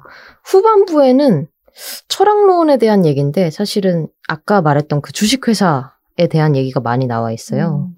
그랬을 때 지금 사회에서 관료주의 기업들은 주가를 극대화하는 데 초점이 맞춰져 있다. 그렇죠. 음. 그랬을 때 이 목표로 가져가면 절대 에자일 방법론은 할 수가 없어요. 어. 왜냐면 에자일 방법론의 가장 가장 가장 기본 전제는 수익을 얻겠다가 아니고 자기가 서비스하는 그 고객의 만족을 얻겠다거든요. 음. 그랬을 때 고객의 만족을 얻는 것이 언젠가는 반드시 수익으로 돌아오겠지만 음, 음. 이 CEO들이나 이 관료주의 체제나 이 주식회사 체제 안에서는 주가에 이게 도움이 되지 않는데 왜 그렇게 하냐가 되기 너무 쉬운 거예요. 그렇죠. 그리고 주식회사 같은 경우에는 가장 손쉬운 방법으로 자사주를 매입해 버리거든요. 아. 그러면은 주가가 떨어지는 걸 방어하기 위해 자사주를 사면 그 사람들의 그 어떤 투자를 위한 돈 혹은 이 소규모 팀들이 그걸 개발할 수 있도록 지원하는 돈 자체가 그쪽으로 가지 않고 그냥 자사주 매입에 간다든지 음. 아니면 그냥 주가를 방어하는데 쓰여지게 되는 거죠. 그랬을 때 에자일 방법론이 철학이다라고 전체적으로 얘기했다는 게 그 이유였던 거예요. 그러니까 주가 주식 기업 같은 경우에는 어쨌든 가장 큰 수익을 위해서 일하게 되는데 지금 같이 그 위육화한 세계 속에서는 이 주식을 방어하는 방법만으로는 살아나갈 수 없다. 음. 그랬을 때 에자일 방법론 혹은 에자일 철학이 이 위육화한 세상을 살아가는데 매우 큰 도움이 될 것이다. 라고 음. 얘기를 하는 거죠. 제가 참 어렸을 때는 디지털 시대를 살지 않았고 그리고 회사를 대학교 들어갔을 때 인터넷이 점점 더 보급되고 이제 스마트폰이 나오고 이런 거를 계속 살아오면서 나이가 들면서 이걸 사- 시대가 변해가고 속도가 바뀌는 거를 체감을 다 했잖아요. 근데 예전부터 있었던 어떤 조직들이 아니라 새로운 사업군이라든가 이런 데들은 너무너무 빨리 변하고 그리고 막 뭘 다 갖춰놨다가도 모든 게 다 전체적인 기술 지형이 너무 빨리 바뀌면서 막 확 사그라들기도 하고 그러는 그렇죠. 이런 대혼란 중에 예전에부터 전통적인 방식으로 일을 해오는 것도 사실은 엉망진창인데 이, 이런 말도 안 되는 스피드 속에서 어떻게 일을 음. 하고 오류를 잡아내고 수정하고 나아가는 거지? 이게 너무너무 신기하긴 음. 했어요. 그 제가 음. 회사를 나온 지도 이제 10년이 더 지났는데, 12년 됐는데, 그 이후로 또 너무너무 어마어마하게 많은 것들이 바뀌었잖아요. 음. 그 사람들이, 소비자들도 바뀌고, 사업 기반이 되는 기술도 바뀌고, 그러면은 일하는 방법론도 확실하게 거의 아주 다양하게 빠르게 많이 변했을 텐데, 그게 되게 궁금하긴 했어요. 음. 음. 그런 부분이 좀, 어, 좀 알 수 있게 되겠네요. 네. 음. 그리고 확실히 IT 쪽에서 이거를 필요로 할 것 같긴 해요. 음. 예를 들어 인터넷 업계에서 일할 때 항상 모든 것은 인터넷 안에 들어가 있고 서비스도 문제가 생기면 인터넷에 소스가 문제가 생긴다든지 코드가 문제가 생긴다든지 하는 것들이잖아요. 그러면 그 문제가 생긴 것들을 수정하는 팀이 있고 그리고 새로운 서비스를 기획하는 팀이 있고 그 새로운 서비스 기획하는 걸 개발하는 팀이 있고 또 위에서 내려오는 명령을 받아가지고 전달해주는 팀이 있고 이런 식으로 되면은 이 개발 모든 개발 소스들이 자기의 일을 제대로 하지 못하고 그냥 주어진 것을 급급히 하다가 끝나버리는 음. 그런 경우가 너무 많은 것 같더라고요. 맞아. 그랬을 때 지금 제가 얘기하는 것들은 다 뜬구름 잡는 소리고 결국에는 그냥 팀한테 자유를 주고 빨리빨리 일하라는 소리잖아. 로 들리는 거예요. 음. 근데 IT 업계에서는 이게 필요했었겠다라는 생각이 들더라고요. 아. 왜냐하면 저는 개발팀한테 일을 시키는 입장이잖아요. 네. 그랬을 때 채널 S에 갑자기 뭐가 안 돼. 그럼 저는 일단 개발팀에 요청을 해야 되잖아요. 그럼 개발팀은 항상 하던 업무가 있는데 그게 추가적으로 들어오니까 그 사람들 입장에서는 스케줄이 다 꼬인다는 거예요. 그렇죠. 근데 저희는 어차, 어쨌든 앞에 뭔가가 보여지는 팀이니까 이 오류를 빨리 잡아줬으면 좋겠는데 팀마다 우선순위가 사실은 우리 팀이 제일 먼저잖아요. 음. 그랬을 때 사일로 이펙트라고 하는 그 음. 것들이 충돌이 되는 거죠. 우리 팀이 먼저야라고 하는 순간 우리 팀도 정해져 있는 목표가 있고 쟤네 팀도 정해져 있는 목표가 있는데 음. 쟤네 팀 목표 먼저 하면 우리 팀이 목표가 안 되는 거예요. 그럼 이제 보이지 않는 알력 싸움이 시작되는 거죠. 저기 팀장이 우리한테 이런 일을 했겠다 하면서 이제 맞아 맞아. 과일여제다, 과일여제. S24. 아니요, 회사 뭐, 안에서만 예스 24만의 정말. 얘기는 아닙니다. 맞아요. 회사 네, 안에서 누구나 네. 공감할 만한 얘기죠. 그랬을 때 그 팀들이 하는 일들이 다 나뉘어져서 큰 조직 안에서는 이렇게 왜 공장에서 세부적으로 나뉘듯이 너는 그러면 오류만 잡아. 너는 기획만 해. 너는 뭐만 해라고 하는 순간 전체적으로 공력을 따져보면 너무 많이 든다는 거예요. 그랬을 때요 작은 팀이 만약에 어떤 프로젝트를 시작했다. 그럼 전적으로 그 프로젝트는 그 팀에서 끝나게 만들어요. 음. 기획부터 개발부터 배포부터 수정까지. 음. 그래서 그 팀에서 그 프로젝트가 안 되면 오로지 그 팀의 그 업무인 거죠. 음. 그랬을 때 총합을 따져보면 훨씬 빠르게 작업을 할 수 있고 훨씬 개발하는 속도나 변화하는 속도가 빨라졌다고 하더라고요. 음. 그랬을 때 사실은 제 업무에서는 이걸 어떻게 적용할진 전, 저는 잘 모르겠어요. 아직까지는 잘 모르겠는데 그냥 스크럼을 시도해 보세요. 어. 맞아. 어, 푸엄님이랑 뭐 둘이서. 펌이 일어나세요. 합시다 스크럼. 오늘 업무는 근데 저도 개발팀이 스크럼 하는 거 몇 번 본 적이 있거든요. 음. 그게 다 전체에 어울리진 않아도 개발팀 같은 경우에는 서로 서로 무슨 일을 하는지가 한 번에 눈에 보여야지 이게 음. 효율이 높아지기 때문에 화이트보드를 갖다 놓고 그날 어떤 사람이 어떤 업무를 하는지를 이제 다 적어놔요. 그러면 모든 사람이 그냥 눈을 들어서 화이트보드만 보면 지금 진척되고 있는 상황이 누구한테 있는지 알고 그러면 내가 하는 업무가 저 사람이랑 연관돼 있어. 그럼 그냥 그 사람한테 물어보면 되는 거죠. 아. 그런 방식으로 많이 진행을 의사소통이 하시더라고요. 진짜 효율적이긴 하네요. 그쵸. 근데 결국 저는 결론적으로는 모든 건 다 윗사람의 문제다. 윗선의 인식이 음, 바뀌어야 맞아요. 한다. 음. 꼭 우리가 에자일한 조직이 됩시다라고 에자일론을 밀지 않아도 뭐 예를 들어서 그래 니네 팀이 한번 해봐. 내가 어떤 결과가 나오더라도 뭐 용납할게. 대신 네. 내가 생각하기에 우리 최종 골은 이거야. 라고 얘기해 준다는 거거든요, 결국에는. 그냥 에자일 방법론을 이렇게 파지 않아도 그렇게 하면 되는 거 아닌가? 라는 생각을 해요. 자율성을 주고 네. 확보해주고 우리 단호박님도 제대로 못 드신 건 아닐까요? 아니 그럴 수도 있어요. 그럴 수도 있고, 책은 어, 재밌었어요. 읽는 동안은. 음, 새로운 걸 배웠다는 즐거움이 있고요. 네. 그, 아까도 말씀드렸지만, 이걸 어떻게 나한테 적용시킬 수 있을 것인가에 대해서는 아직 물음표로 나와 있어서, 1단계는 그걸 사장님 책상 위에 올려놓는 겁니다. 음, 내 혼란이 초래될 수도 있죠.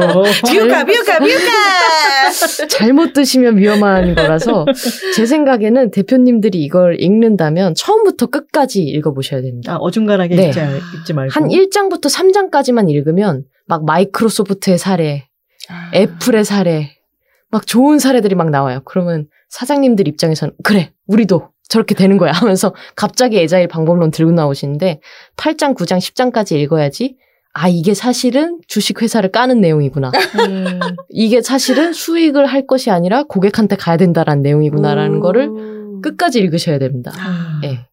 혹시나 들으신다면 알고 계시죠? 8장, 9장, 10장까지 읽으셔야 됩니다. 완독 완독 네. 그래서 에자일이 무슨 내용인지 대략적으로는 알았다. 이런 어떤 교훈을 얻었어요. 저도 덕분에 알았어요 진짜 약간 그래도 이제 이렇게 주소 들었다고 그렇죠. 어디 가서 어 나 대충은 알아. 어 이런 뷰카 거잖아. 어, 이렇게 이렇게 불확실하고 어, 빨리 변하는 사회 속에서 이런 방법론이 필요한 거 아니겠어? 철학이라고. 철학이라고. 어. 근데 정말 그 방법론이 아니다, 아니고 철학이다라는 얘기를 지금 계속 책도 나오고 계속해서 얘기가 나오고 있어요. 워낙 에자일, 에자일 그 단어만 나오고 사람들이 결국엔 뭔진 잘 모르는 상황이다 보니까 네. 이 방법론을 추천하고 좀 가져가려고 하시는 분들은 이게 경영 전반에 있어서 바뀌어야 되는 거다라고 설득을 많이 하시고 있더라고요. 음, 아주 강력한 어떤 뭔가였나 봐요. 영향을 아주 크게 미치고 그런가. 봐. 사람들이 음. 다들 이렇게 이야기를 하고 할 만큼. 그쵸. 스포티파이 같은 경우에는 왜 베스트 앨범을 추천하는 스포티파이 위클리라는 게 있는데 그 서비스가 지금 엄청 대박이 났다고 해요. 음. 근데 그 대박이 난 서비스 자체도 이제 회사 전체에서 어떤 골을 가져갔을 때 회사 전체의 골은 고객이 이렇게 원하는 곡을 쉽게 못 찾는 상황을 어떻게 해결할까가 음. 회사의 꼴이었다면 그거에 다가가기 위해서 각 소규모 팀들이 다 막 작업을 했던 거죠. 그러니까 우리 회사의 음원 수익이 얼마나 날까가 포인트가 네. 그게 아니었던 아니었던 거죠. 거죠. 음. 그러니까 우리 고객한테 원하는 게 뭐야? 우리 고객이 원하는 게 뭐야? 그거 어떻게 해줄 수 있어? 였던 거예요. 음. 그랬을 때 다른 얘기도 나와 있어요. 이런 애자일 방법론으로 하면 사실 서비스를 많이만 만들어내게 되는 상황이 쉽게 발생한다고 해요. 그랬을 때 전체적으로 보면 서비스가 너무 번잡해질 때도 있잖아요. 네. 그럼 그걸 정리하고 이제 바꿔야 될 대상은 결국엔 경영자의 몫인 거죠. 음. 그래서 경영자가 방법론, 방법을 어떻게 할지 주입시킨 게 아니고 경영자는 그냥 정말 그 얘기만 계속 해주는 거예요. 우리는 고객을 위한 거야. 우리는 고객의 만족을 위해서. 고객의 만족을 하려면 어떻게 해야 되지? 그건 팀에서 찾아봐. 아. 하지만 전체 팀을 돌아가는 걸 보고 아 내가 생각했을 때 지금 시- 서비스가 너무 번잡하게 되고 있는 것 같아. 그리고 정리해 나가는 건 어떤 팀장이나 경영자의 몫이라는 거죠. 그랬을 때 경영자는 리더가 되는 게 아니고 텃밭 관리인 같이 되는 거라고 여기서는 아. 표현을 해요.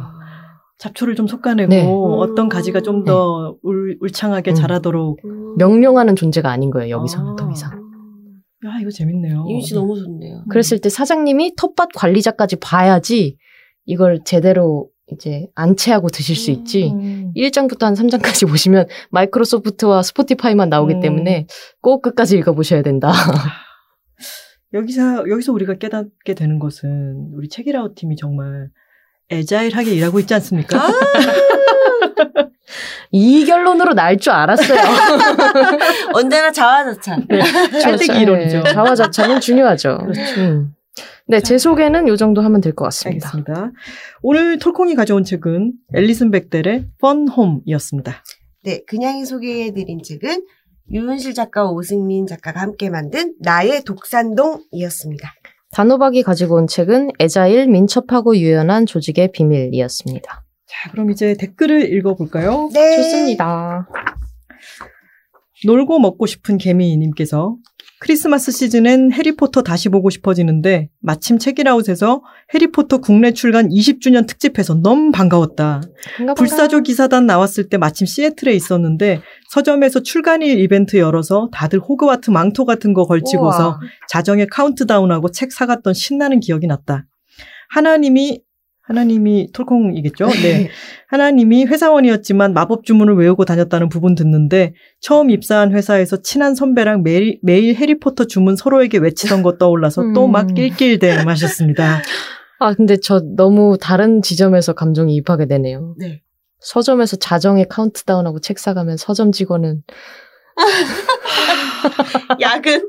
우리가 이, 이 지금 뭔가 아름다운 추억담에서 간과하고 있었던 부분이 있었다. 서점 직원은 무슨 죄냐. 당신들의 그래서. 즐거움 뒤에 야 고단한 노동자가 있다. 네, 하지만, 서점 직원의 네. 시점에서 간증해 주셨습니다. 증언해 서점 주셨습니다. 직원도 즐거워하셨을 수도 있어요. 지금 어때요? 저희 지금요? 홍대점에서. 네. 아, 지금 굉장히 인기가 많다고 하고요. 아. 네, 손님들이 매우 좋아하고 있다고 합니다. 네, 여러분께 성토 대회를 하고 싶은 게 있습니다. 네. 어, 해리포터 저희가 그렇게 해리포터 편 반응 난리 났잖아요. 네. 그렇게 열심히 해 드렸는데 우리가 지금 오늘 그 스튜디오로 못 들어가고 남의 집에 세 들어서 지금 녹음을 하고 있는 이유가 그 앞에 우리 스튜디오 앞에 팝업 스토어가 너무 맞아요. 이렇게 펼쳐져 있어가지고 들어가지를 못한다 우리가 하, 이런 하지만 이렇게 네, 활력을 괜찮아요. 지원해줬는데. 해리포터니까요. 근데 진짜 해리포터 그 편 우리 녹음할 때도 정말 재밌었지만 맞아요. 그게 다 전달이 됐나 봐요. 네. 다들 너무너무 막 추억 여행 하시고 난리가 났더라고요. 네. 한마디 나도 막 보태고 싶으셔가지고. 네. 어, 나도, 나도! 막 이러시는 게 느껴져서. 진짜 너무. 헐레벌떡 달려오셨어요, 다들. 그리고 어떤 분은 해리포터 한 권도 안 읽고 비밀의 방 한 편밖에 안 보셨는데 이 우리 삼천포 책방 해리포터 편을 듣다가 전권을 지르셨대요. 어, 아름다워. 어, 이분 정말 이 겨울이 해리포터와 함께 마법사들과 함께 나시겠구나라는 그럼요. 생각을 했습니다. 네. 영업력이 장난 아니다 진짜. 아, 진짜 그쵸? 우리 이번엔 정말 자아자찬해야 되는 맞아요, 것 같아요. 맞아요. 우리가 이게 스튜디오에선 쫓겨났지만 근데 사실 해리포터에게 우리가 업혀가는 느낌. 해리포터이기 때문에 이게 가능했던 맞아요. 거 아닌가. 빗자루에 세 명 다 매달려가지고 아, 좁아. 뒤로 좀 더 가봐. 중량 중량 초과로. 네, 머루 충전기님께서 책이라운 해리포터 편 듣는데 너무 재밌다. 그치, 나도 태어나서 처음 밤새 읽었던 책이 해리포터였어. 어찌나 재밌던지 이불 속에서 읽었던 기억이 아직도 난다. 용산역 몇 번째 노숙자한테 암호 소머리 국밥을 외치면 호그와트 기차 탈 수 있다는 거 너무 웃기네. 설거지 하면서 듣다가 쓰러짐이라고 남겨주셨습니다. 아 이거 진짜 웃겼어요. 저도 다시 들으면서 여기서 너무 빵 터져가지고 소머리 국밥! 통과. 승님께서 책이라웃 해리포터 편 듣고 오랜만에 비밀의 방 보는데 기분이 묘하다. 켜커의 묵은 내 취향이 오랜만에 불쑥 고개를 쳐든 느낌. 그렇지. 나는 이런 걸 좋아하며 살아왔지. 몇십 년간 내 몸뚱아리와 머리와 사이좋게 지내던 것들이 있었는데 그런 걸 왜 다 잊고 살았을까? 다름 아닌 이게 난데. 난 도대체 누굴 나라고 믿으며 살아온 거지? 아, 철학적이에요. 음. 근데 이게 약간 마들렌 같은 기분이잖아요. 어, 맞아요. 해리포터 맞아요. 얘기를 듣는 순간 퐁 하면서 내가 15살 때 맞아요. 이걸 읽었었지 하는 기억 속으로 빨려 들어가는 거. 제가 계속 그렇게 소리 지르고 있었잖아요. 어 맞아 맞아 막 이러면서 시끄럽게 막. 아, 저 멀리서 아득히 날아오는 추억의 이름이요. 어 12님일까요? E EEL222님께서 우와, 저는 해리포터를 다 도서관에서 수없이 빌려 읽었고, 언젠가는 전권을 사겠다는 꿈을 늘 갖고 있었는데, 방금 막 저를 위한 연말 선물로 해리포터 개정판 세트를 샀어요. 자, 여기 또 한 세트 나갔네요. 침대에 누워서 책 사고 자기 전에 팟캐스트 들으려고 했는데, 해리포터 특집이라니. 아, 그러니까 특집 이걸 음. 듣기 전에 방금 아, 막 사시고. 아, 이게 떴던 거군요. 아, 삼천포 책방에 해리포터라니 너무 좋아요. 유유. 끝나기 전에 자긴 글렀네요. 이번 주도 잘 들을게요. 감사합니다. 아, 하셨습니다. 벌써 감사합니다. 들으시기도 전에 야. 나는 빨리 달려가서 남겨야겠다. 뭔가 촉이 온 거죠. 네. 왠지 해리포터를. 사고 싶어요. 이런 거. 네, 이수민 님께서 해리포터가 유독 사랑받는 이유가 일상의 마법이라는 layer를 한 겹 끼얹은 것 같아서 라고 하셨는데 정말 공감 가요. 진짜 딱 이 느낌 같아요. 다른 판타지보다 훨씬 와닿고 현실감이 들어서 더 푹 빠졌나 봐요. 흐흐, 한국 패치 버전도 너무 웃기고, 크크크, 소머리 국밥. 영국인들은 더 실감나고 재밌었겠다 싶었어요. 부럽 하고 남겨주셨습니다. 한국 패치 버전 좀 써주세요. 어, 저작권 괜찮을까요? 전우치를 가지고 그렇겠죠. 한번. 해리포터 전우치도 너무 웃겨. 해리포터 한국어로 하면 무슨 이름이 될까요? 해 하씨. 하보 영수. 하영수 갑자기 왠지 해리라는 이름이 약간 영수 같은 느낌? 론은. 아, 론은. 노씨일 것 같아. 롤이니까 노 노지훈 아, 노지훈? 아, 괜찮네요. 음. 왜 해리미언니 어떡할 거예요? 헤르미온느 헤르미온느. 헤르미온느 그레인저. 그레인저 그레인저만 김씨죠. 논리 있는 거예요? 입에서 튀어나오는 대로 말하고. 김씨고 김수정 정도? 아, 그레인저가 왜 김씨야? 아니에요? 길씨야 길씨? 하지만 김수정 뭔가 뭔가 와닿았어. 아. 네. 더, 크리스탈. 응. 더 막, 더 똘망똘망한 이름 붙여주고 싶어요. 똘망똘망한 이름 김 똘망. 죄송합니다. 김지혜 뭐 안 돼요. 거. 나중에 마법부 장관 되셔야 되는데 아, 김돌망 그러네요. 장관님이시면. 제2제이님께서 이럴 수가 20주년이라니 무섭게 흐르는 시간만큼 내가 해리포터를 이렇게나 세세하게 기억하고 있다는 사실도 무서우면서 대견합니다. 흐흐. 주변에 있을 것 같은 마법 같은 이야기란 이야기가 정말 공감이 되었어요. 2020년엔 책이라고 가족분들도 저도 모두 마법 같은 일이 많이 일어났으면 좋겠습니다. 건강하세요. 아유, 고맙습니다. 아유, 덕담을 남겨주셨어요. 진짜 고맙습니다. 음, 마법 같은 일. 음, 연말에 진짜 마법 같은 일들이 진짜 너무 기분이 좋거나, 음. 아, 어, 막 그럴 때도 마법처럼 느껴지잖아요. 네. 그런 일들이 진짜. 생, 그렇죠, 그렇죠. 그거다, 그거다. 세상이 막 빙빙 돌면서 어, 판타지야. 막 여기는 깨어나고 싶지 아니야. 않아. 근데 막 숙취로부터 깨어나지 못하고. 자, 새해와 연말에 너무 많이 드시지 마시고요. 네, 그렇습니다. 어, 새 소원도 여러분들 많이 이루어지셨으면 좋겠고요. 네.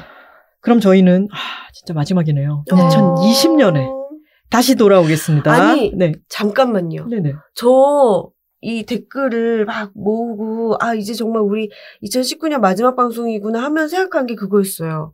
우리가 같이 새해를 맞는 게 벌써 몇 번째죠? 세 번째인가요? 세 번째네요. 세상에. 진짜 세월이 일수죠 정말. 그러네요. 음.